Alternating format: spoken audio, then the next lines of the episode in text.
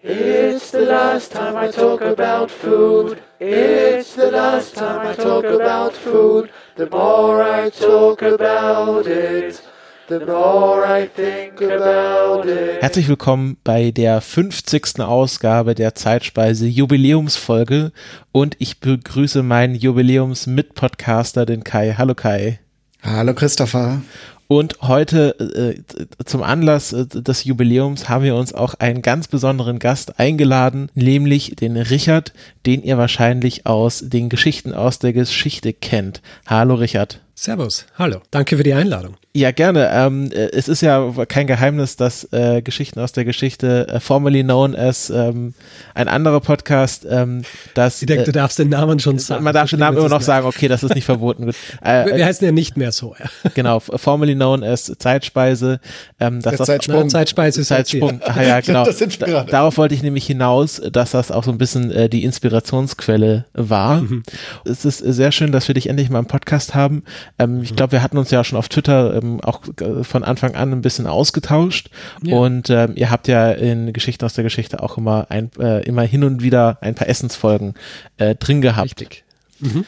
Und äh, jetzt für diese Folge haben wir ein Novum, nämlich dass Kai und ich äh, gemeinsam ein Thema oder eine Themengruppe in diesem Fall vorbereitet haben. Und es ist etwas, was auf einer Folge ähm, Richard, die du mal vorbereitet hast, aufbaut, nämlich Geschichten aus der Geschichte 81. Also als ihr noch zweistellig wart, ähm, okay. We weißt du, welche Folge, was Folge ein, äh, 81. Ähm, ist es vielleicht die Essensmythen-Folge, kann es sein? Nein. Es ist okay, die, die äh, eine kurze Geschichte des Essensbestecks oder des Essbestecks. Ah, großartig, sehr gut. Wo ich alles erklärt habe, außer den Löffel. Genau, und das kannst genau. du vielleicht auch denken, was wir jetzt machen werden. den Löffel. genau, du hattest ja schon ähm, äh, gesagt, warum du damals nicht den Löffel gemacht hast, denn die Geschichte ist und wie, wie wir auch festgestellt haben, so die komplette Geschichte des Levels ist ein bisschen langweilig, weil ähm, sie sich auch äh, quasi äh, einfach ergeben hat. Also mhm. man kann sich ja vorstellen, ähm, wenn ich äh, meine Hand richtig forme, habe ich ja im Grunde schon einen Löffel und wenn ich zwei Hände nehme, habe ich, hab ich schon eine Schüssel und ähm, daraus ist dann quasi ähm, der Löffel irgendwann stand, weil man sich gedacht hat, einmal die Hände zu nehmen ist ein bisschen doof und äh, so dicht ist das dann auch nicht. Gerade und, wenn man Suppe kocht, ne, ist das auch nicht immer ganz genau. Ja und vor allem, wenn du wenn du zwei Hände brauchst, um die Schüssel zu machen, dann hast du keine Hand für den Löffel. Ja, da muss immer äh, so Kopf reinstecken und äh, deswegen hat man dann angefangen, ähm, andere Gegenstände zu benutzen. Ähm, aus dem Griechischen äh, kann man äh, sich schon erschließen, was man am Anfang benutzt hat, denn das griechische Wort für Löffel ist Cochlea, ähm, was wir aus dem Ohr kennen. Dort gibt es ja auch das das Cochlea, beziehungsweise kennt man dann meistens als Cochlea-Implantat, wenn Leute dann ohne das entsprechende Körperteil geboren wurden. Und ähm, Cochlea heißt äh, Spiralschnecke eigentlich ähm, und daraus entwickelte sich dann das Wort für Löffel, weil man am Anfang halt vor allem oder unter anderem ähm, äh, kleine ähm, äh, Schneckenhäuser oder Muschelhäuser genommen hat. Also Spiralschnecken sind halt so im Wasser lebende Schnecken und ähm, da, die, äh, das waren dann die ersten Löffel und natürlich hat man dann ganz schnell auch festgestellt, dass man sich das auch sehr gut aus Holz schnitzen kann. Ähm, Gerade in Ägypten gibt es sehr viele ähm, archäologisch äh, gefundene Löffel, die dann auch sehr groß verziert wurden. Ähm, und dann gibt es auch sehr viele Schmucklöffel und im Grunde geht es halt von dorthin durch die gesamte Geschichte und ich glaube, jede Kultur hat irgendwann mal, äh, ist irgendwann mal auf den Trichter gekommen, einen Löffel zu erfinden. Ähm, das deutsche Wort für Löffel, das hatte mich interessiert, woher das nämlich kommt. Also ähm, das englische Wort Spoon ähm, kommt über verschiedene Sprachverschiebungen dreimal um die Ecke gedacht, auch vom griechischen Cochlea. Aber das deutsche Wort kommt natürlich aus dem Germanischen von Laff und ähm, das heißt sowas wie schlürfen oder schmecken. Ähm. Also, dass man halt dieses Schlürfen, was man macht, wenn man den Löffel benutzt oder dieses Schmatzen oder Schnalzen, also es hat verschiedene Bedeutungen. Ähm, dass was einem eigentlich beigebracht wird, dass man es nicht tun soll. Genau. Als Kind. Ja, genau. Ja, nicht schlürfen. Ja, außer wenn man halt ähm, aus gewissen Kulturkreisen kommt, äh, gerade im asiatischen Kulturkreis, da schlürft man doch gerne lautstark die Suppe. Also gerade wenn man irgendwie traditionelle Rahmen isst, ähm, dann ist es äh, doch ein Zeichen von Genuss, dass man dann äh, die Suppe ausschlürft. Ähm, und äh, genau, also das deutsche Wort äh, Löffel kommt von Laff Und ähm, jetzt habe ich mir so ein bisschen überlegt, man kann sich ja mal so bestimmte Löffel äh, anschauen, die äh, entstanden sind. Und hier referenziere ich auch was, was du erwähnt hattest, nämlich das Silberbesteck ähm, und die Eigenschaften von Silber. Denn ähm, äh, es gab, gab ja auch schon sehr früh, wenn man Silberbesteck hat, natürlich auch Silberlöffel.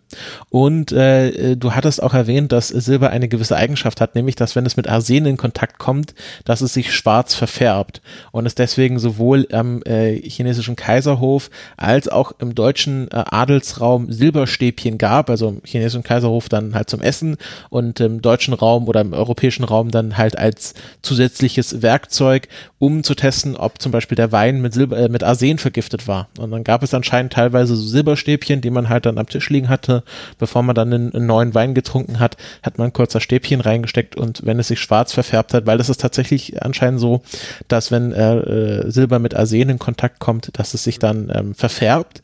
Und das gleiche passiert auch, wenn es mit Schwefelwasserstoff in Kontakt kommt. Und Schwefelwasserstoff haben wir vor allem im Ei äh, mhm. Ist klar, also Schwefel und Ei gehört zusammen. Ist ja auch, Schwefel riecht ja, sagt man ja auch, riecht wie äh, vergammelte Eier, wenn es in große, größeren Konzentrationen zusammenkommt. Und äh, wenn Silber mit ähm, äh, Schwefelwasserstoff zusammenkommt, äh, dann verfärbt es sich auch schwarz und es gibt so einen metallischen Beigeschmack, wenn man davon isst. Und deswegen gibt es ja spezielle Eierlöffel, die dann teilweise aus Horn gemacht wurden oder aus Perlmutt ähm, oder jetzt ähm, natürlich in, in der neueren Zeit aus Plastik. Das gleiche hat man für Kaviar Kaviar verwendet, weil, wenn man sich, äh, wenn man überlegt, Kaviar sind ja auch nichts anderes als Eier, enthalten also auch gewisse Mengen Schwefelwasserstoff. Und deswegen gibt es auch spezielle Kaviarlöffel, die aus etwas anderem hergestellt wurden als aus Silber. Ich denke, wenn man heute Edelmetall, also die meisten Leute werden wahrscheinlich einfach Edelmetalllöffel zu Hause haben, sollte man damit nicht mehr das Problem haben. Aber mittlerweile ist das einfach eine Tradition, dass jeder halt ähm, Eierlöffel aus Plastik oder aus Perlmutt, äh, wenn man ein bisschen das äh, schönere Besteck äh, rausholt, wenn die Oma zu Besuch kommt, ähm, dass man die dann auch noch hat. Ich, ich fürchte, das Problem mit, mit Kaviar hat man wahrscheinlich weniger. Ja, ich weiß die wenigsten Leute, dass sie sich denken, ah, jetzt habe ich schon wieder das falsche Besteck für ein Kaviar. Das ist schon wieder, der, also alle Kaviarlöffel in der Spülmaschine und ich wollte mir doch gerade eine schöne, schöne Stulle schmieren. Ja, ah. ähm, und äh, vom, äh, vom Silberbesteck kommen wir jetzt mal zum Goldbesteck. Ähm, Gold ist ja eher etwas, was nicht so häufig verwendet wird für, also meistens dann als Legierung, weil Gold ja die Eigenschaft hat, dass es nicht besonders stabil ist und ähm, das hattest du ja auch schon beim Messer erwähnt, wenn man nicht besonders stabiles Material nimmt, dann verformt es sich und dann kann man damit nicht mehr gut äh, arbeiten. Ähm, aber es gibt einen ganz speziellen Goldlöffel, nämlich den Krönungslöffel.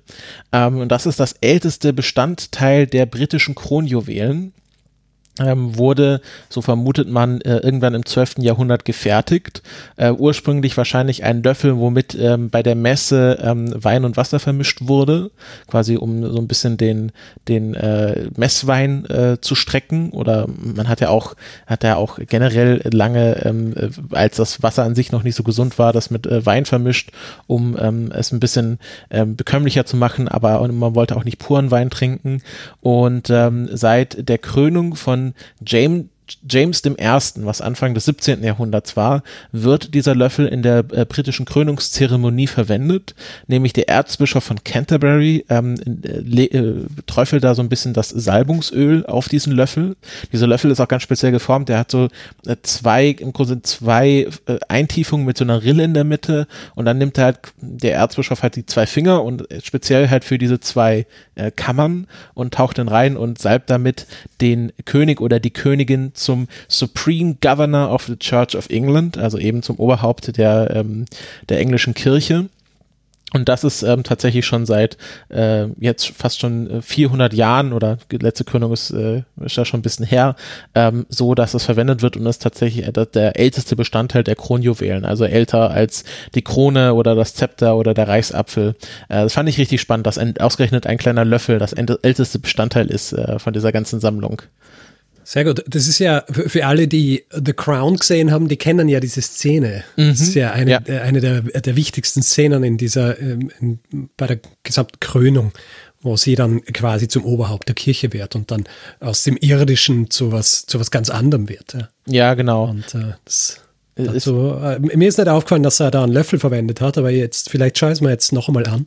Ja, ich hatte, ich habe mir auch heute noch mal darüber Gedanken gemacht, warum ausgerechnet ein Löffel genommen wird. Ich vermute mal, das Öl war in so einer kleinen, kleinen Fläschchen, wo man wahrscheinlich nicht mhm. so gut mit dem Finger reinkam. Oder wahrscheinlich wollte man auch nicht, dass man äh, gleich in den gesamten heiligen Ölvorrat immer die Finger reintaucht, sondern nur in so einen kleinen Teil. Ähm, hat wahrscheinlich auch dann, sag ich mal, hygienische Bedenken. Silber wird ja auch ähm, häufig als Besteck verwendet, äh, weil weil es teilweise Salmonellen und E. coli-Bakterien abtötet. Ähm, und deswegen ähm, eine Vermutung, die ich hier habe, und da kommen wir zum nächsten besonderen Löffel. Äh, da gibt es, es geht jetzt nicht mehr um einen speziellen Löffel, sondern eher um eine Gattung von Löffel, nämlich die Apostellöffel. Das war ein beliebtes Taufgeschenk äh, zu Zeiten der Tudors, beziehungsweise dann, was man als Set zu Hause hatte. Und dann gab es eben, wie, wie man äh, schon vom Namen sich denken kann, ein Set von zwölf Löffeln. Ähm, oft gab es auch 13 Löffel. Der 13. Löffel war dann auf dem Griff, war dann ähm, Jesus ein graviert oder eingemeißelt äh, in den Löffelgriff und auf den anderen zwölf waren dann jeweils die zwölf Apostel. Und es war tatsächlich auch so, dass der dreizehnte Löffel mit Jesus auch der Masters Spoon genannt wurde. Und das war dann der Löffel des Hausherren. Ähm, also nur der Hausherr durfte den Master Spoon benutzen und alle anderen mussten sich dann halt äh, diese zwölf Apostellöffel teilen. Und es war dann so, dass man halt zur Geburt oder zur Taufe dann vom Taufpaten einen dieser Löffel geschenkt bekommen hat und dann quasi über Lebenszeit quasi auch dann mit dem Gründung eines Hausstandes sich, äh, sich alle weiteren Löffel beschafft oder weitere Löffel geschenkt bekommt. Wenn man einen besonders reichen Taufpaten äh, hatte, dann kann es auch sein, dass man äh, gleich das komplette Set geschenkt bekommen hat, aber das war sehr unüblich. Ähm, wie gesagt, zu Zeiten der Tudors war das echt beliebt in England, äh, auch in Holland und Deutschland war das eine verbreitete Tradition. Ähm, und ich kenne das tatsächlich äh, von Becky, ähm, die äh, tatsächlich auch einen Tauflöffel zu ihrer Geburt äh, geschenkt bekommen hat, äh, ohne Apostel. Ähm, sondern mit so einem Rosenmotiv und das hat sie sich jetzt in so ein Ohrring umschmieden lassen, weil wann benutzt man schon mal heute einen Tauflöffel? Ähm, ist dann auch immer zu schade, um damit irgendwie das Müsli zu essen. Ähm, äh, aber als Ohrring funktioniert das auch ganz nett, also dann halt nur der Griff, nicht der komplette Löffel als Ohrring. Und das ist, ähm, ja ganz interessant, wenn ich die kurz unterbrechen darf, weil ja, mir sicher. fällt nämlich ein, dass meine, meine Schwester, meine ältere Schwester, ich weiß nicht, ob sie ihre Firma oder ihre Taufpatin war, aber irgendwas Christliches war es auf jeden Fall. die, die hat ihr nämlich auch ähm, Besteckset in, auf die Art und Weise geschenkt. Also auch quasi das Set ähm, also die Kiste, aber nicht alle das ganze Besteck drin, sondern immer nur Teile und hat ihr dann einfach zu jedem Geburtstag und zu Weihnachten einen zusätzlichen zusätzliche Messer oder Gabel oder sonst wie geschenkt. Ja. Ähm, und ich habe immer gedacht, das ist komisch, aber jetzt, nachdem ich weiß, dass das eine jahrhundertealte Tradition ist, ist es, äh, ergibt es natürlich Sinn. Ja, also ich, ich persönlich hätte mal gedacht, so, äh, jetzt weiß ich, was ich die nächsten 10, 15 Jahre immer kriege. Aber meine Schwester hat es, glaube ich, nicht gestört. Ja, das äh, war bei Becky tatsächlich auch so, dass sie dann immer ähm, Besteck äh, und, und, auch normale Teller geschenkt bekommen hat. Ähm, und das war dann einfach quasi die Ausstattung ihrer ersten eigenen WG. Und ich vermute mal, das kommt so auch ein bisschen aus der Tradition her, dass man halt eine Aussteuer hatte ähm, und dass man halt nach und nach quasi diese Aussteuer aufgefüllt hat. Früher gab es ja auch so, ähm, hat glaube ich meine Oma noch so Aussteuerschränke beziehungsweise konnte man ganz früher bei, bei meinen Großeltern im Laden, die, äh, die hatten so eine Art Dorfkaufhaus, ähm, konnte man sich dann so Aussteuerschränke kaufen, wo dann quasi so ein Riesenschrank war und da war dann halt alles drin, ein ganzes Service und Messer und Löffel und äh, alles mögliche, was man dann halt bei der Hochzeit quasi mitbekommen hat.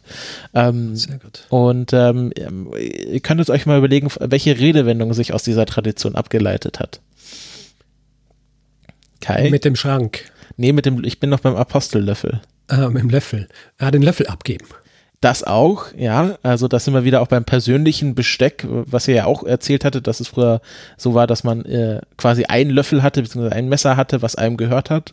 Ähm, aber es geht quasi ans andere Ende. Bei der Geburt äh, sagt man ja auch oft, dass man mit einem silbernen Löffel im Mund geboren wurde. Ah. Mhm. Und das ist einerseits halt quasi diese Tradition, dass man einen Löffel zur, zur Taufe, was ja so, sag ich mal, die christliche Geburt war oder die christliche Zelebration der Geburt war, ähm, aber halt auch äh, diese Idee, dass silberne Löffel ähm, gewisse Formen von Bakterien abtöten und äh, das ist wahrscheinlich, ähm, also die Leute haben das wahrscheinlich damals nicht gewusst, aber wahrscheinlich haben sie gemerkt, wenn man Kinder oder äh, Babys mit silbernen Löffeln füttert, dass sie weniger krank werden und ähm, dass man deswegen wahrscheinlich auch so diese Tradition entsteht, entstanden ist, dass man äh, zur Geburt silbernes Besteck geschenkt bekommen hat, weil das vielleicht auch so ein Überlebensvorteil äh, war, wenn man, ja. äh, wenn man den Babybrei mit dem silbernen Besteck äh, gelöffelt bekommen hat. Ähm, also das ist auch spannend, wie sich hier quasi so, sag ich mal so, Beobachtungen dann wieder in Tradition verwandeln, die dann aber mhm. trotzdem immer noch einen Nutzen haben. Äh, ja. Das fand ich sehr spannend.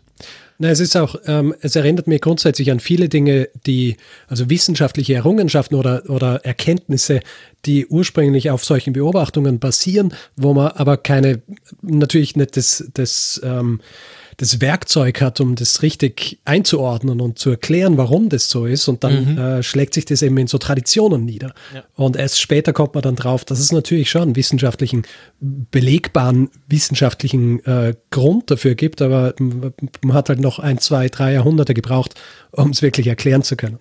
Genau. Wenn man noch ein bisschen weitergeht, quasi in die Mythologie, ähm, äh, ist ja Silber auch ganz oft was, ähm, also gibt ja das Silver Bullet, die dann ähm, äh, äh, nachgesagt wird, dass man damit Werwölfe erschießen könnte.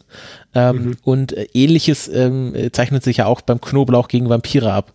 Ähm, dass Knoblauch ja auch gewisse antibakterielle Eigenschaften haben. Deswegen fermentiert ja auch so, äh, frischer Knoblauch so schlecht, ähm, weil er so antibakteriell ist, dass da keine, noch nicht mal die Labbakterien ähm, dran anhaften können.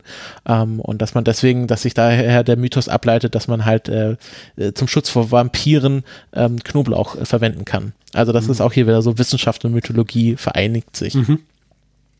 Ganz zum Schluss noch ein Löffel, ähm, der teilweise heute noch verwendet wird. Ähm, hier geht es auch mal um Löffel, der tatsächlich zum Essen verwendet wird. Ähm, du hattest erwähnt, dass Frankreich so das Land der Soßen ist oder geworden mhm. ist. Und ähm, wenn man jetzt in einem feinen französischen Restaurant sitzt und man hat ein leckeres Essen gegessen und man möchte noch die leckere Soße vom Teller ähm, äh, aufsaugen.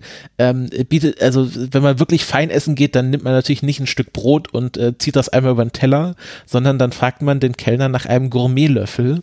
Und das ist ein spezieller Löffel, der genau dafür gedacht ist, dass man am Ende des Essens, und der wird auch nicht sofort, der wird nicht auch äh, gedeckt, sondern da muss man nachfragen, äh, den man bekommt, um die letzten Soßenreste vom äh, Teller zu löffeln. Und der ist auch speziell geformt, der ist sehr flach gehalten, so dass man halt wirklich über einen flachen Teller den einmal so drüber ziehen kann und dann noch die letzten Reste der leckeren Soße auflöffeln kann.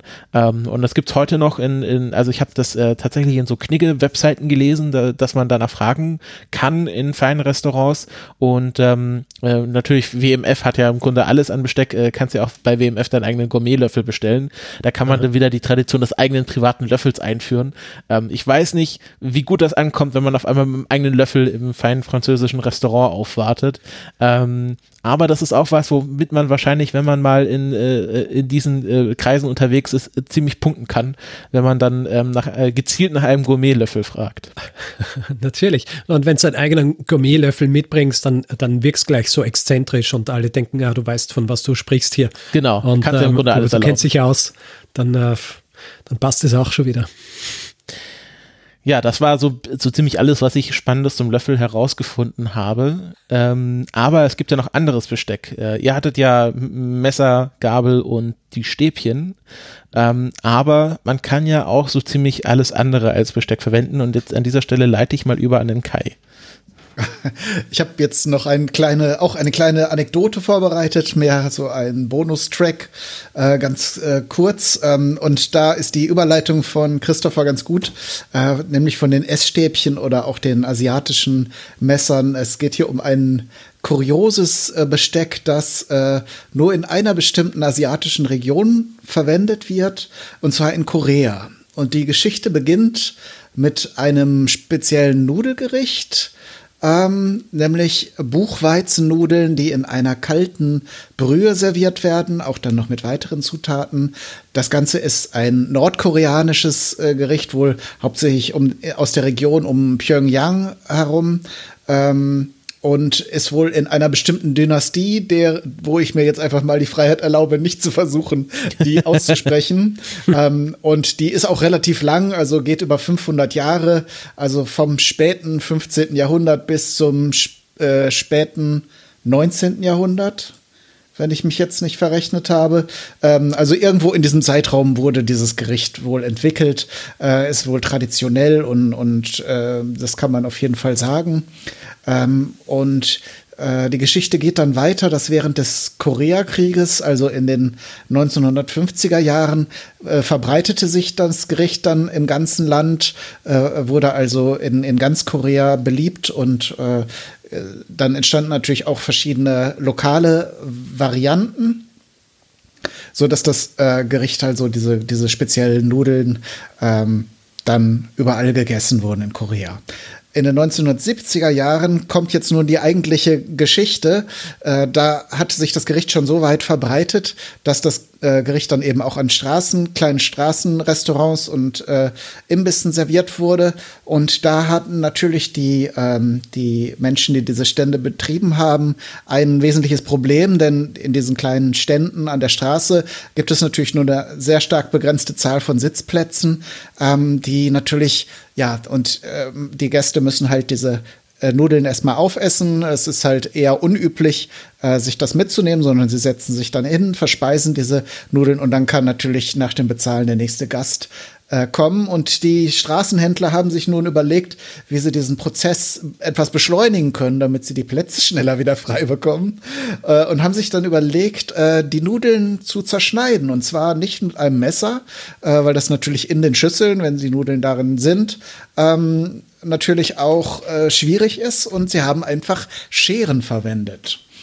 Und das hat sich dann, das war so erfolgreich und hat sich auch dann innerhalb kürzester Zeit verbreitet, dass äh, um jetzt mal einen großen Sprung zu machen, äh, die Schere als sowohl als Essbesteck als auch in der Küche zur Zubereitung von Speisen in Korea äh, quasi ein Standard ist. Also äh, bei dem koreanischen Barbecue, einem ganz weiteren großen Pfeiler der koreanischen Küche, wird also auch das fein geschnittene Fleisch beim Grillen noch weiter zerkleinert mit der Schere. Und wie gesagt, bei den Nudeln ähm, wird, wird äh, eben auch äh, mit der Schere, ähm, die werden die langen Nudeln zerkleinert. Was übrigens auch eine Kurio äh, Kuriosität für den asiatischen Raum ist, denn allgemein gelten lange Nudeln ja auch äh, symbolisch für langes Leben. Äh, und äh, da können die Nudeln natürlich nicht lang genug sein. Also es ist ungewöhnlich, dass die Koreaner da äh, quasi da etwas abweichen und dann eben auch sich trauen, sozusagen die äh, Nudeln klein zu schneiden. Ähm, also ich, ich fand es, äh, äh, es löst immer Befremden aus, wenn Leute koreanisch essen und das dann wirklich ganz authentisch auch äh, zum Beispiel mit der Schere zubereitet wird. Und ich finde das immer bewundernswert, weil es auch so naheliegend und so, also es funktioniert ja. Wenn es jetzt ein Riesenakt äh, wäre, die, das, die Zutaten zu zerkleinern mit der Schere, würden sie es ja auch nicht machen. Ähm, aber dadurch, dass sie äh, so, so unkonventionell denken und das sich einfach mal rausnehmen, dass sie es einfach so machen, äh, entgegen der anderen dem, dem Rest der Welt. Äh, das fand ich schon sehr schön. Ja, also die, für mich ist ja auch, äh, wenn ich mir so vorstelle, dass ich jemanden sehe, der Nudeln mit einer Schere schneidet, für mich ist eine Schere im Kopf äh, ist nie mit Essen in Verbindung. Ja?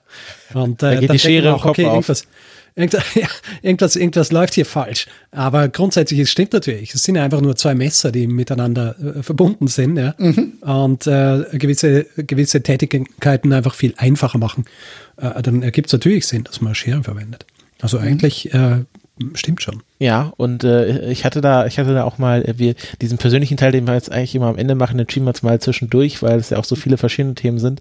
Ich hatte mal ein äh, Erlebnis, wo ich mit meinen äh, Eltern im Amerika-Urlaub äh, bei Niagara at the Falls war, also äh, bei den großen Niagara-Fällen in der mhm. Pizzeria, äh, wo man zur Pizza eine Schere bekommen hat, ähm, so dass man sich dann das Pizzastück durchschneiden konnte, beziehungsweise abschneiden konnte und so ähm, einfacher die Pizza essen konnte.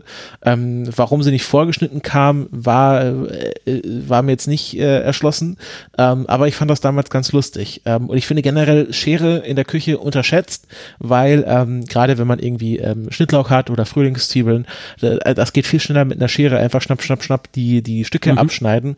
Ähm, es gibt auch so ja mittlerweile so spezielle Kräuterscheren, die dann so mehrere Klingen hintereinander haben, so dass man dann mhm. direkt äh, die Petersilie oder, oder den Schnittlauch ganz fein schnibbeln kann.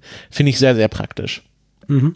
Na, bei so Kräutern äh, bin ich d'accord, finde es funktioniert, aber wenn ich mir vorstelle, dass ich, ein, dass ich Frühlingszwiebeln mit einer Schere schneide, dann muss ich immer dran denken, dass so Frühlingszwiebeln ja, wenn du die äußerste ähm, äh, Schale abgenommen hast, dann sind sie ja immer ein bisschen schleimig. Weißt du, was ich meine? Mhm.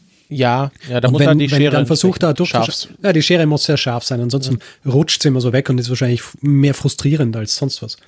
Mein Traum ist ja mal noch so eine, so eine richtig teure Schneiderschere mal zu besitzen. Die verwendet man da wahrscheinlich nicht in der Küche, aber mein Opa war Schneider und der hatte so eine. Und das sind schon, das ist schon ein anderes Level an Schere. Also das ist einfach Ah, ja. ähm, ähnlich wie so eine Friseurschere, wo ja so eine äh, äh, Frisurschere so, keine Ahnung, paar tausend Euro kosten kann. Ähm, ist das bei Schneiderscheren auch, dass die halt richtig scharf sind und dann richtig gut schneiden, dass du fast äh, gar nicht merkst, dass du was schneidest. Ähm, Ja. und äh, das ist bei Scheren gibt's immer, äh, äh, das merkt man immer wieder große Qualitätsunterschiede. Ja, Scheren sind halt, äh, werden wahrscheinlich auch eher so ein bisschen stiefkindlich behandelt, was jetzt dieses Werkzeug angeht. Also alles, was irgendwie schneidet, weil bei Messern und so weiter, da, da ist man gewöhnt, dass man die hin und wieder schleifen muss. Ja. Aber wer schleift seine Scheren? Also Ja. außer, also es ist wirklich so eine, eine Schere, die zum Beispiel zum Schneidern oder sonst wie verwendet wird, die schickst dann sogar ein oder schick, gehst, gehst zum, zum Messerschleifer und er, äh, er schleift sie dir. Aber grundsätzlich, ich habe in meinem Leben noch keine keine Schere äh, geschliffen. Ja, ja, es gibt, es, äh, ich glaube, es gab mal äh, im, im Mittelalter irgendwann um die Zeit äh, sogar den Berufsstand des Scherenschleifers. Ähm, äh, und Waren das nicht sogar auch Wandersleute, die dann Ja, ja. auch äh, sozusagen mobil diesen Service angeboten Das war, das war auch mal ein beliebter Spruch bei meinen Großeltern. Äh, jetzt steh da nicht so rum wie so ein Scherenschleifer. Ähm, also so als, äh, sag ich mal, Leute, die dann in deiner Haustür stehen und dir irgendwie ihre Services verkaufen wollen. Ja, ja. Ähm, sind wie die, wie die Panhandlers im, im Genau. englischsprachigen Raum, oder? Genau. Also die mit ihren, Pfannen. mit ihren Töpfen und sonst wie und Pfannen kommen und äh, als zusätzlichen Service wird halt noch die Schere geschliffen. Oder ist es geschleift? Was geschliffen, oder? g- geschliffen, würde ich sagen. So wie die Stadtmauer. Ja, Burgen werden auch Geschleift ist, geschliffen. wenn man jemanden am Boden entlang zieht. Ja, ich habe noch ein ganz kleines Thema, das man aber beliebig lang oder kurz äh, behandeln kann. Ist ja auch ein Ähm, ganz kleines Besteck. Ist ein ganz kleines, ja, es ist halt die Frage, ob es überhaupt als Besteck äh, gilt. Es ist, hat auf jeden Fall was mit Essen zu tun, aber weder mit Zubereitung noch mit dem Verspeisen, sondern mit dem, was am Anschluss häufiger mal unangenehm auffällt, denn äh, hin und wieder setzt sich ja doch mal was zwischen die Zähne. Ähm, und da gibt es natürlich äh, den Zahnstocher, mit dem man dann so Ess Speisereste zwischen den Zähnen entfernen kann. Und die gibt es tatsächlich erstaunlich lange. Ähm, es gibt sogar so äh, frühmenschliche, äh, ähm, also Nachweise, dass zum Beispiel der Homo habilis oder der Neandertaler so etwas verwendet haben muss.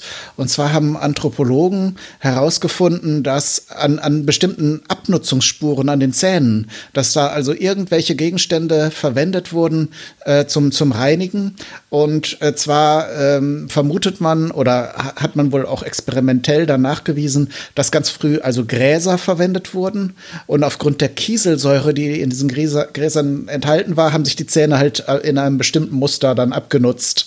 Also haben so, so, so Kerben oder Schleifspuren äh, gehabt. Ähm, und natürlich ist man dann auch oder äh, mit wachsender, mit wachsendem handwerklichen Geschick wurden dann entsprechend auch diese Werkzeuge ähm, gefertigt. In der Regel oder häufig natürlich aus Holz. Natürlich jedes beliebige andere Material, das sich formen lässt, seien es jetzt Tierknochen, zum Teil wohl auch Walrosshaare wurden verwendet. Ähm, also sehr, also sehr, sehr kuriose äh, Varianten. Äh, aber natürlich dann auch vor allen Dingen in den Adelshäusern aus Edelmetallen hergestellte Zahnstocher. Äh, ein, ein, eines der ältesten äh, ähm, Werkzeuge dieser Art, vermutet man zumindest. Man kann natürlich bei so einem simplen Gegenstand äh, nicht immer wissen, ob der jetzt für diesen Zweck auch verwendet wurde, aber es gibt wohl ein äh, kosmetisches Set äh, aus aus dem, aus dem Bereich 3500 vor Christus, äh, ähm, aus, der, aus der mesopotamischen Stadt Ur, ähm, wo eben aus Gold gefertigt so ein länglicher Gegenstand ist, wo, wo man eben vermutet, dass das schon ein Zahnstocher war. Also und, natürlich den äh, in, in, in der Antike gab es alle möglichen äh, Formen und Varianten von Zahnstochern und die wurden natürlich lange Zeit von Hand gefertigt. Äh, da noch ganz spannend, äh, bis in die 1970er Jahre wurden handgeschnitzte Zahnstocher vor allen Dingen auch aus Portugal äh, waren wohl sehr berühmt. Die wurden wohl häufig aus Orangenholz äh, gefertigt und waren so 15 bis 20 Zentimeter lang, also doch im Vergleich zu den heutigen Zahnstochern ungewöhnlich lang.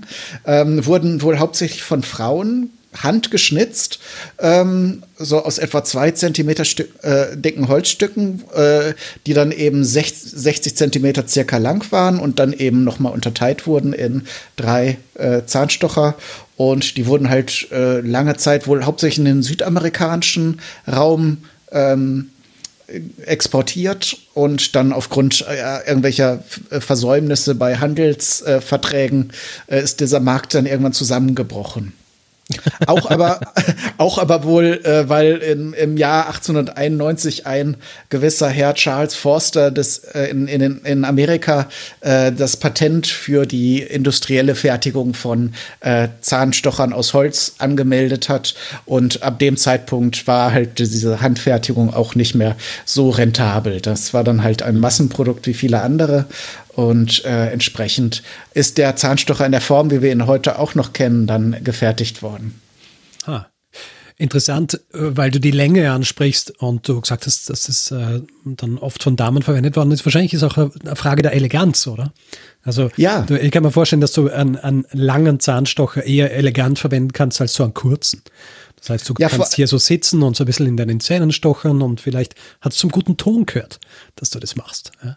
Genau, das ist auch ein interessanter Punkt. Da gab es ja kulturell sehr unterschiedliche Auffassungen, ob es sich jetzt geziemt, äh, mit so einem Werkzeug in den Zähnen herumzustochern. Mhm. Also ganz häufig natürlich, auch im Knigge wird das Thema ja behandelt, gilt es als unhöflich, die Zähne mit so einem Gegenstand zu reinigen. Ähm, Im Knigge war halt auch lange Zeit so diese Regel, dass man hinter der hohlen Hand äh, einen Zahnstocher mhm. wohl verwenden darf. Ich glaube, danach irgendwann hatte man wohl ganz davon davon abgeraten, also dass man das nicht äh, in Gegenwart anderer Menschen einfach machen sollte oder sich dann vielleicht irgendwie zurückzieht. Ähm, aber auch äh, ja in anderen Kulturen gab es da unterschiedliche Auffassungen. Ähm, in manchen Regionen hat man vielleicht auch dauernd auf so einem Hölzchen herumgekaut, äh, während woanders äh, das eben als grob und äh, unfein galt. Ne? Mhm. Hm. Ja, also ich, äh, ich habe mir auch gerade Gedanken darüber gemacht, äh, industrielle Fertigung von Zahnstochern. Denkt sich, ja, okay, so ein Zahnstocher ist ja schnell hergestellt, aber man muss es, ist auch schon eine Kunst, ähm, äh, kontinuierlich immer den gleichen Zahnstocher zu machen. Ähm, und äh, nicht einfach äh, hoffen, dass das Holz sich in der richtigen Form abspaltet. Ähm, und natürlich dann auch, dass man nicht aus einem gesamten Holzblock nur einen Zahnstocher rausbekommt. Das finde ich schon sehr spannend. Ist ja. natürlich dann auch so ein, ein äh, kulturelles ähm, Element geworden mit äh, den Cowboys, die dann ähm, cool im Saloon auf einem Zahnstocher äh, rumkauen. Das ist ja dann mittlerweile auch so ähm, Teil dieses Outfits, dass man irgendwie entweder einen Grashalm hat oder dann so einen Zahnstocher, den man so im Mundwinkel hängen hat, ja. ähm, weil man noch gerade vom Essen aufgestanden ist. Das ist, äh, erinnert mich an Lucky Luke, kennt sie natürlich. Ja, ja. Ich glaube, Lucky Luke hatte ja früher, der hatte früher immer eine Zigarette im Mund ja. gehabt. Und heutzutage hat er, glaube ich, einen Zahnstocher im Mund. Genau, weil er. sich nicht mehr geziemt, hier Rauchen den Kindern zu vermitteln und solche Dinge. ja, aber. Also wenig historisch akkurat wahrscheinlich, dass jemand wie Lucky Luke nicht, aber äh, wenn man sich überlegt, dass der eh von einem Belgier gezeichnet worden ist, dann äh, hat mit dem historisch akkuraten Wilden Westen wahrscheinlich eh wenig zu tun. Waren das nicht Franzosen? Ja, können wir in Deutschland ja auch, auch äh, Liedchen von singen mit Karl May, ne, ja. der dann irgendwie die amerikanischen, ja. die Indianergeschichten geschrieben hat. Ja, ich finde, ich genau. finde bei Karl May, da können wir eigentlich, äh, also das ist vielleicht auch mal eine Zeitspeisefolge wert. Ähm, äh, äh, Essen bei Karl May, was mir noch lebhaft, ich habe glaube ich nur den ersten Band gelesen, lebhaft in Erinnerung geblieben ist ähm, die Zubereitung einer Bärentatze, ähm, also einer Oha. richtigen Bärentatze, äh, die dann ein besonderer Gaumenschmaus anscheinend war, weil sie so zart war. Ähm, das das, das wäre auch mal was. Wir, wir, wollen ja eh mal äh, so auch so, sag ich mal, so ähm, Zeitepochen abhandeln. Und da fände ich mal so Essen bei Winnetou ähm, auch ganz spannend. Und äh, vor allem der Vergleich, was dann tatsächlich dort gegessen wurde und äh, was sich Karl May irgendwie aus den Rippen geleiert hat. tatsächlich gibt es Rezepte für Bärenfleisch. Ich, äh, wir haben ja natürlich überhaupt keine Referenz und auch keine Möglichkeit. Und ich glaube, ich hab, hätte auch nicht so die Ambitionen, das mal zu probieren. Äh, aber tatsächlich gibt es wohl ähm, äh, verschiedene Überlieferungen, dass Bärenfleisch wohl eine Zeit lang tatsächlich eine Sache war, so auf dem Speisezettel verschiedener Menschen. Naja, ah. ist, ja, ist ja ein großes Tier, gemeinhin. Mhm, da ist ja immer viel dran, da wäre es ja eine große Verschwendung, wenn man nicht versucht, ihn, nicht zumindest versucht, ihn zu essen. Ja. Das stimmt, ja. Kommt das Fell ist ja auf jeden Fall immer begehrt gewesen, aber dann dafür diese riesen, riesen Haufen Fleisch einfach zu verwerfen, ist natürlich, äh, wäre natürlich Ja, ich, da hatten die, hatten die ja damals keine Skrupel. Also wenn man sich da diese Stapel an Bison, äh, ab, äh, gehäuteten Bison, Bisons anschaut, die dann äh, rumlagen, die dann nur noch für ihre Fälle gejagt wurden und dann der Rest einfach verrotten, äh, verrotten mhm. ließ. Ähm, das war damals, glaube ich, ähm, einfach ein bisschen anders. Aber es ist ja wie ähnlich wie bei der Leipziger Lerche, was ja heute ein, eine Süßspeise ist, ähm, gibt es ja in den USA Bear Claws äh, als äh, so ein als Plunderteilchen mittlerweile, ähm, dass man sich so Bärentatzen so für den Nachmittag äh, aufheben kann. Mhm. Ich wollte gerade noch mal einen Punkt aufgreifen, wo, wo wir schon mal den äh, Richard als, äh, als Ehrengast hier in der Sendung haben. Äh, du sagtest, das können wir hier mal in einer Zeitspeisefolge weiter aus, äh, ausweiten. Äh, ich wollte dich mal fragen, Richard, ähm, hast du irgendein bestimmtes Muster, wenn du gerade nach kulinarischen Themen äh, für Geschichten aus der Geschichte suchst? Oder ist das eher so, dass die, die Sachen so begegnen und du denkst, ah, da könnte ich mal ein spannendes Thema draus machen? Also grundsätzlich, wie eigentlich fast alle Folgen, die mir nicht als Hinweis irgendwie geschickt worden sind, ergibt sich das einfach, weil ich irgendwo, irgendwo was lese oder sehe mhm. ähm, und dann denke ich mir, ha, das könnte, könnte sich ausgehen für, für Zeitsprungfolge. Oft ist natürlich dann so, dass es sich nicht ganz ausgeht, weil es irgendwie ein kurioses Detail oder so ist. Ähm, aber es ist jetzt nicht so, dass ich mich auf die Suche mache irgendwie in und äh, äh Bücher wälze über Essen, um zu schauen, ob ich hier irgendwas finde, was, was, äh, was eine gute Folge wäre, sondern es ist eher umgekehrt. Ich finde dann eher mhm. die Bücher, die mir mehr Details geben zu, zu den Dingen, die, ähm, die ich besprechen will. Das hatte ich mich nämlich auch gefragt. Äh, du äh, hast, hattest in der Folge zum Besteck erwähnt, dass du hier, ähm, äh, glaube Consider the Fork gelesen hattest. Genau, ja. Und mhm. da hatte ich mich gefragt, ob du jetzt ähm, äh, erst das Thema gewählt hattest und dich dann nach Literatur umgeschaut hattest oder ob du das Buch entdeckt hast und dann daraus eine Zeitsprungfolge gemacht hast. Ich muss so ganz ehrlich sagen, ich bin mir nicht sicher, aber ich glaube, es war schon so, dass ich ursprünglich mir gedacht habe, ich mache was über Besteck und dann habe ich, hab ich halt gesucht und habe das gefunden und so als also recht ähm, zugängliches Werk auch äh, gesehen, weil es sehr, sehr lesbar ist. Aber ich bin mal, ich könnte es jetzt nicht hundertprozentig sagen, weil, was hast du gesagt, ist das äh, Folge 81. Mhm. Das ist ähm, jetzt also auch schon fast vier Jahre her, glaube ich. Äh, also, hat, hat, sich ja. denn, hat sich denn das groß verändert in den letzten Jahren, wie, wie du dich auf eine Folge vorbereitest? Eigentlich gar nicht. Also, also es ist, äh, läuft auch immer aufs selbe raus. Ich finde ein Thema, das mich interessiert und dann suche ich mir zusammen ähm, äh, Literatur dazu und versuche so viel wie möglich zu lesen davon. Natürlich geht es sich nie aus, dass ich alles lesen kann, mhm. was mich interessiert dazu. Und dann, ähm, dann versuche ich das irgendwie in einen Text zu packen, der ungefähr für, für 40 Minuten oder so ausreicht. Und ähm, aber ja, mein das Prozedere hat sich nie wirklich geändert. Ähm, weil im Grund geht es immer darum, ein Thema zu finden, dann die entsprechende Literatur und das dann auch irgendwie ähm, interessant oder so aufzuarbeiten, dass es nicht ganz fad wird. Mhm, mhm. Ja, also und ich denke, wenn, wenn das, wenn das sich, äh, wenn das System funktioniert, warum muss man es ändern? Richtig, das ist unsere Devise seit fünf Jahren. Ja, ich bin ja, ich bin ja, äh, ich weiß nicht, wie es kein macht. Ich bin meiner Groß Vorbereitung immer großer Fan von Wikipedia als so äh, Sprungbrett. Ähm, ja. Mittlerweile äh, bin ich auch, äh, wenn ich das so von mir selbst sagen kann, ziemlich gut im kritischen Wikipedia-Artikel lesen geworden. Ähm, das habe ich vor allem gemerkt, als ich mal den äh, Wikipedia-Artikel zu Dr. Oetker gelesen habe in Vorbereitung auf eine Folge, wo man dann doch ein bisschen gemerkt hat, wo die PR-Abteilung von, äh, von Dr. Oetker mal so ein bisschen editiert hatte. Ähm, ja. Und ähm, äh, da ist es auch mal ganz spannend, ähm, was mir dann zum Beispiel aufgefallen ist bei der Unternehmenschronik von Dr. Oetker, ähm, die haben ja tatsächlich ihre, ihre Nazi-Zeit äh, äh, in einem eigenen Buch aufarbeiten lassen, haben dafür auch, glaube ich, für diese Studie voll aus eigener Tasche bezahlt. Ähm, aber auf der Unternehmenschronik ist das halt ein Punkt von 25. Und das ist auch mhm. spannend, ähm, wo man sich überlegen kann, als diese Website erstellt wurde, dass wahrscheinlich so bewusst äh, dieses Buch nur ganz am Rande erwähnt wurde, obwohl es echt äh, sehr, äh, sehr große Geschichte dahinter steckt. Ja. Ähm, und ähm, ich, ich, ich habe das halt in der, in der Uni, wurde mir so eingetrichtert, ah, Wikipedia böse, böse, böse, gerade bei ja. Geschichte. Aber es ist halt doch ganz gut, wenn man dann schaut, okay, welche Quellen wurden verlinkt, wo, wie kommt man da ja, drauf genau. weiter. Also zum Beispiel, was ich jetzt immer für die DDR-Küche nehme, ist halt dieses ähm, Buch von, ähm, wie heißt es nochmal, glaube ich, Julia Vogt. Ähm, und äh, das habe ich auch nur entdeckt, weil es in der Wikipedia zitiert wurde. Und ähm, da finde ich äh, gerade die englische Wikipedia doch immer sehr hilfreich. Oh ja, na grundsätzlich habe ich überhaupt keine ähm, Schwierigkeiten damit, Wikipedia zu verwenden, weil, wie du auch sagst, wenn man gewisse mm, kritische Lesart hat, dann, dann sieht man natürlich solche Dinge auch und als Sprungbrett ist auf jeden Fall super, weil du natürlich, wenn es drunter scrollst zu den verwendet, zur verwendeten Literatur, dann bedeutet es ja auch nicht, dass du nur diese Literatur verwenden kannst, sondern kannst dir da was anschauen und dann findest du von dort aus wieder neue. Also es ist, wie du gesagt hast, als Sprungbrett ist das super. Ich finde es auch teilweise für einfach die, ähm, wenn du Chronologien hast, die ähm, in ähm, 2000 Seiten Base nicht anders dargestellt werden, nur mit mehr dazwischen, dann äh, kannst du natürlich Wikipedia dazu verwenden. Also ich kann mich erinnern, irgendjemand hat letztens auf unserer Website ähm, so ein bisschen kritisch angemerkt, dass meine Folge zur Schlacht von ähm, Azincourt ähm, chronologisch so abläuft wie auf der Wikipedia.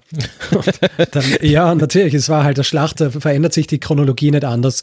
Also nicht, wenn, wenn ich jetzt ein anderes Buch dazu verwende. Ja. Also äh, natürlich, äh, und ich meine, Wikipedia mittlerweile ist ja schon äh, so gut editiert, dass du nicht völligen Unsinn dort hast. Aber natürlich kritisch musst du immer sein, vor allem wenn es um Unternehmen und so weiter geht, weil da ja. wird natürlich viel PR rein, reinkaut. Und weil du auch die, die englische Wikipedia erwähnt hast, ich finde es immer ganz interessant, so den Unterschied zwischen der englischen und der deutschen Wikipedia anzuschauen und was wie ähm, erklärt wird. Also meiner Meinung nach die, die, die amerikanische Wikipedia ist, ist ähm, weniger hart als die deutsche, wenn es jetzt darum geht, was darf drinstehen und was nicht. Was sorgt natürlich auch dafür, dass du vielleicht mehr Fluff drin hast, aber du hast halt oft auch mehr Info drin, das dann wiederum so ein bisschen als Sprungbrett dienen kann für, für weitere Recherchen ich finde ganz oft die, die äh, deutsche Wikipedia ist halt nicht, äh, ist mir zu wenig äh, als Enzyklopädie geschrieben. Also ich habe ganz oft Artikel, die sich so ein bisschen nach Besinnungsaufsatz lesen. Also wo jemand mal sich hingesetzt hat und wahrscheinlich äh, mit guten, äh, guten Motivation äh, einfach mal äh, drei DIN A4 Seiten äh, über ein Thema geschrieben hat. Aber das ist mehr so Besinnungsaufsatz und nicht quasi, ich schreibe einen Enzyklopädie-Eintrag über ein bestimmtes ja. Thema. Und dann auch ganz viel sehr eigene Wertung drin steht, äh, was, was natürlich man nicht ausschließen kann. Also ganz objektiv kann da sowas nie passieren. Ähm, aber wo ich mir doch äh, gerne wünsche, dass, oder wenn man es mit der englischen Wikipedia vergleicht, wo auch immer noch mhm. mehr die, die Fakten einfach herauszulesen sind. Und ganz oft fällt einem auch auf, wenn man dann einen Artikel oder ein Buch drüber gelesen hat und dann in den Wikipedia-Artikel reinschaut, merkt man, ah ja, da hat einfach jemand das Buch abgeschrieben, weil es genau gleich aufgebaut wie dieses Buch oder dieser Abschnitt ja. ist genau auf, gleich aufgebaut wie dieses Buch. Ja. Und dann schaut man rein und dann wurde 15 Mal das gleiche Buch zitiert. Ähm, das hätte wahrscheinlich in der Uni auch Abzüge gegeben. Aber wahrscheinlich. Bisschen, bisschen ja, weiter. Ich mein, es hängt natürlich auch immer so ein bisschen vom Thema ab, weil wenn es so ein Nischenthema ist, wo du halt nicht so viele Experten oder Expertinnen ja. hast, die sich damit befasst haben, dann hast du halt jemanden, der, der, der ist dort einfach die, die Autorität auch unter den, unter den Wiki-Admins, ja, und, oder, oder Editoren. Und da gibt es dann auch nicht viel Gegenwind oder irgendjemanden, der dann auf der Diskussionsseite irgendwie was dazu sagt. Und ähm, mir fallen solche Dinge dann halt erst auf, wenn ich mich äh, mit einem Thema sehr spezifisch auseinandergesetzt habe und dann zum Beispiel Wikipedia als Sprungbrett genommen habe und dann sehe ich in Büchern, ah, okay, die Jahreszahl stimmt nicht oder diese Herleitung oder diese ähm, Erklärung, was, äh, warum das so ist. Und dann, dann erkennt man erst diese Nuancen, wie was ähm, irgendwie problematisch dargestellt sein könnte in der Wikipedia. Aber äh, ich meine, damit muss man leben und wir sind halt äh, wissensproduzierende Gesellschaft und da gehört es halt dazu, dass man auch kritisches, ähm, kritisches Lesen lernt und ich glaube, da ja. ist die Wikipedia ganz gut geeignet dafür. Äh, gehst du da auch rein und äh, änderst das in der Wikipedia? Hin und wieder, ja. Also wenn ich, wenn ich jetzt wirklich, ähm, also ich bin kein großer Wikipedia-Editor, ähm, aber ich habe einen Account und hin und wieder bei ein, zwei Folgen habe ich habe ich Namen und so weiter oder Darstellungen. Zum Beispiel ähm, es, äh, ich habe mal eine Folge gemacht über Barbara von Zilli, die ja ähm, sehr missverstanden wird in der, in der Geschichtsschreibung oder, mhm.